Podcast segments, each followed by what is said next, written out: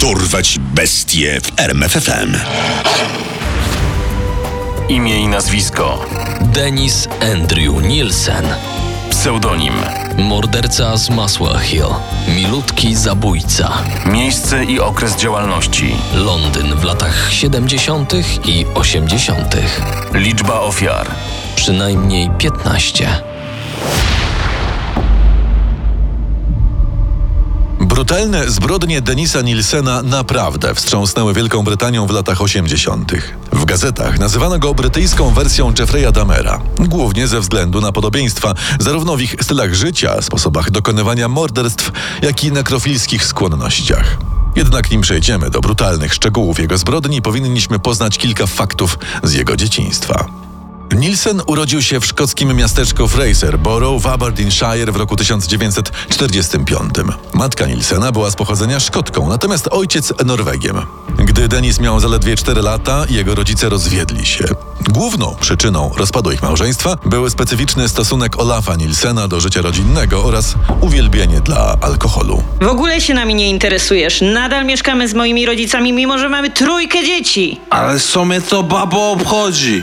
Daj mi spokój, bo rzucę w ciebie tą flaszką. Po rozwodzie Elizabeth i trójka jej dzieci nadal pozostawali w domu rodziców, którzy z całych sił usiłowali wspierać i córkę, i wnuki. Mały Denis był cichym, ale żądnym przygód dzieckiem. Dlatego świetnie rozumiał się z dziadkiem, który zabierał go na długie spacery po szkockich wsiach, wybrzeżach i portach. Dziadek był moim bohaterem i obrońcą. A kiedy wypływał w morze, moje życie było puste, dopóki nie powrócił. Pech chciał, że 31 października 1951 roku w trakcie jednej z rybackich wypraw dziadek Denisa zmarł na zawał i nie wrócił do swojego ukochanego wnuka. Sześciolatek, choć nie do końca rozumiał, co się dzieje, był zrozpaczony, przerażony i zdezorientowany. Z poradzeniem sobie z tymi uczuciami zdecydowanie nie pomógł mu przedziwny pomysł jego matki. Chodź, zobaczysz dziadziusia. Mamo, co mu się stało? Udał się w lepsze miejsce. Widok zwłok dziadka przygotowywanych do pogrzebu wyrył się w pamięci młodego Nilsena i został z nim do końca życia. Po śmierci dziadka Denis stał się jeszcze cichszym dzieckiem niż dotychczas. Często wychodził z domu i wędrował samotnie ścieżkami, którymi dawniej chodził z dziadkiem. Podczas jednej z takich wypraw po wybrzeżu mocna fala wciągnęła go do wody i niemal utonął. Pamiętam, że najpierw machałem rękami i gorączkowo próbowałem złapać oddech. Po chwili przyszedł spokój i przeświadczenie, że dziadek mnie uratuje.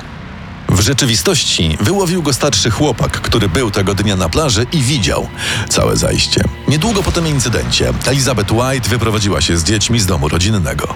A kilka miesięcy później poznała i poślubiła Andrew Scotta. Denis nie do końca przepadał za nowym ojczymem, który w szczególności uwielbiał robić długie kazania o tym, jak nieczyste i grzeszne jest ludzkie ciało. Mimo tego z czasem chłopak nauczył się go szanować, a może bardziej obawiać. W okresie dojrzewania Denis odkrył, że podobają mu się chłopcy. Starał się to ukrywać przed rodziną i nielicznymi przyjaciółmi. Próbując zrozumieć swoją seksualność, odkrył, że większość podobających mu się chłopców ma twarz podobną do jego młodszej siostry Sylwii. Pomyślałem, że może to przyciąganie do chłopców podobnych do Sylwii jest wyrazem troski o nią i postanowiłem jakoś to sprawdzić.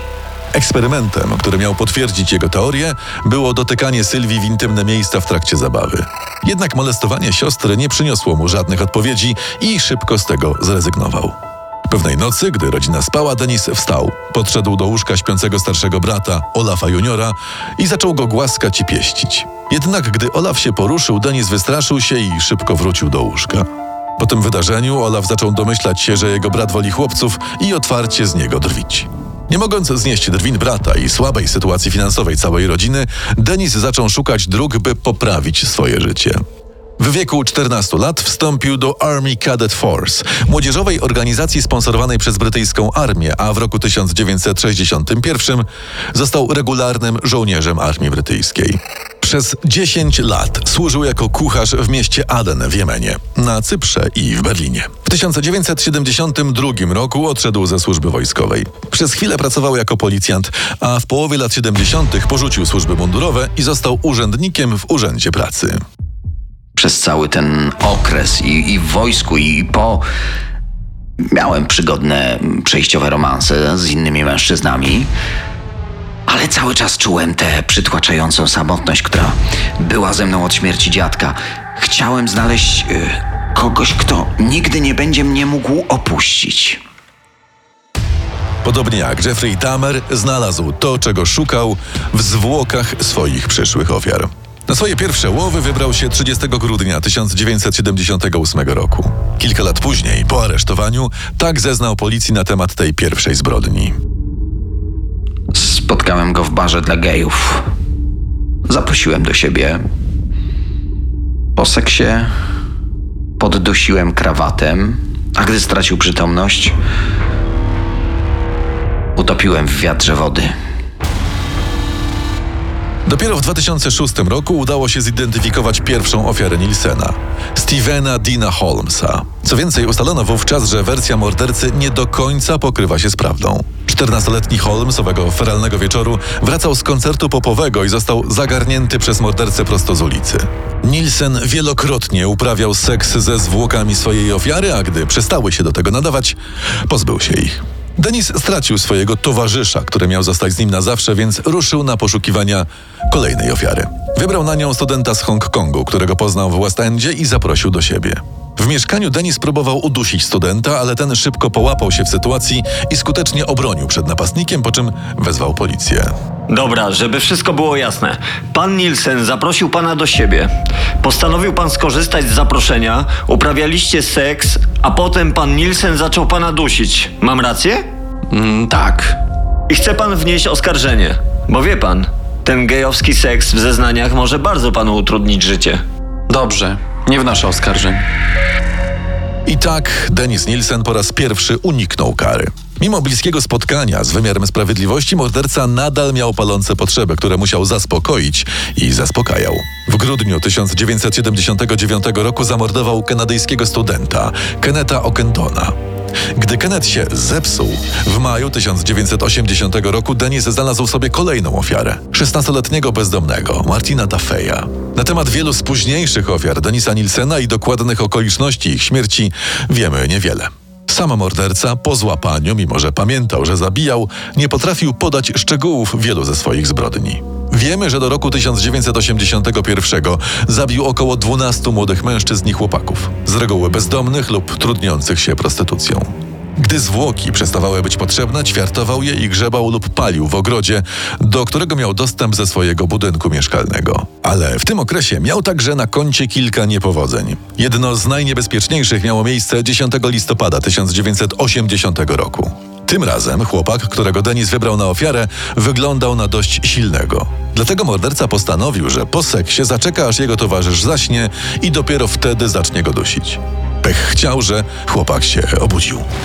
Ej, co się dzieje? Przestań, bydlaku! Chłopakowi udało się oswobodzić i podobnie jak inna niedoszła ofiara Denisa, zadzwonił na policję. Jednak i tym razem policjanci uznali to za domową przemoc między dwoma homoseksualnymi kochankami i postanowili nic nie robić ze sprawą. Denisowi znów się upiekło. Innym ciekawym przypadkiem była ofiara numer 12, Malcolm Barlow. Nielsen znalazł go w korytarzu swojego budynku. Mężczyzna był słaby i ledwie przytomny. Niewiele myśląc, Denis zabrał go do siebie, zaopiekował się nim i wezwał karetkę.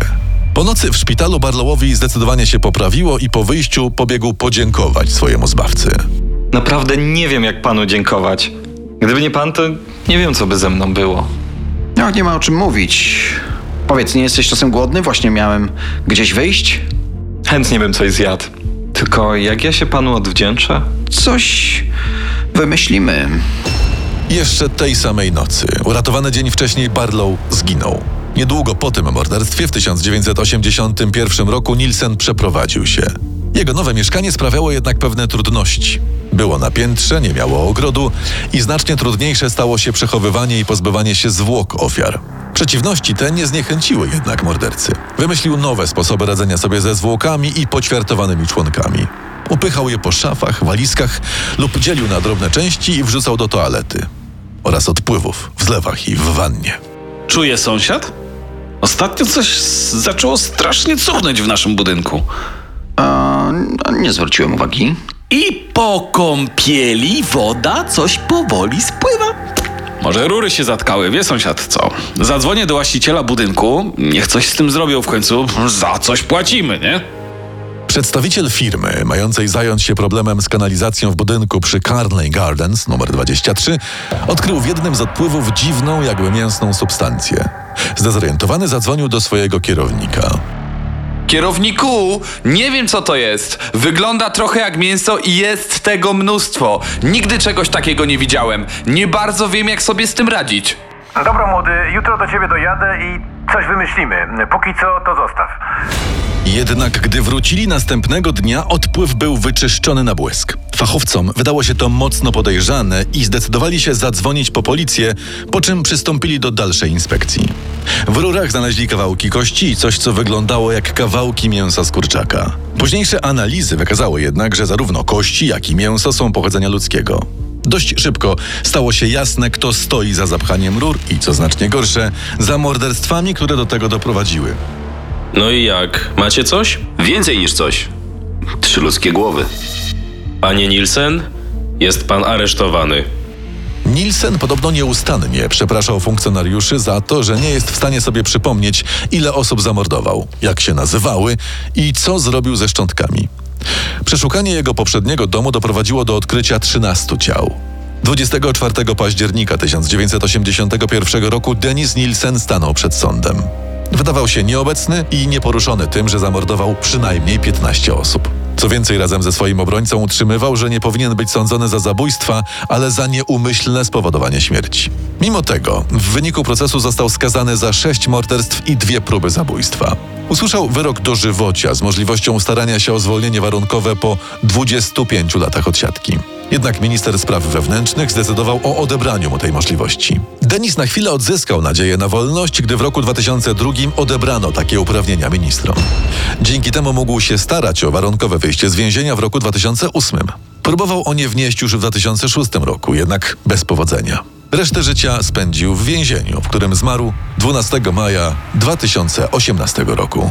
Poznaj sekrety największych zbrodniarzy świata. Dorwać bestie w RMFFM. Zaprosiłem do siebie. Poddusiłem krawatem, gdy stracił przytomność. Utopiłem w wiatrze wody.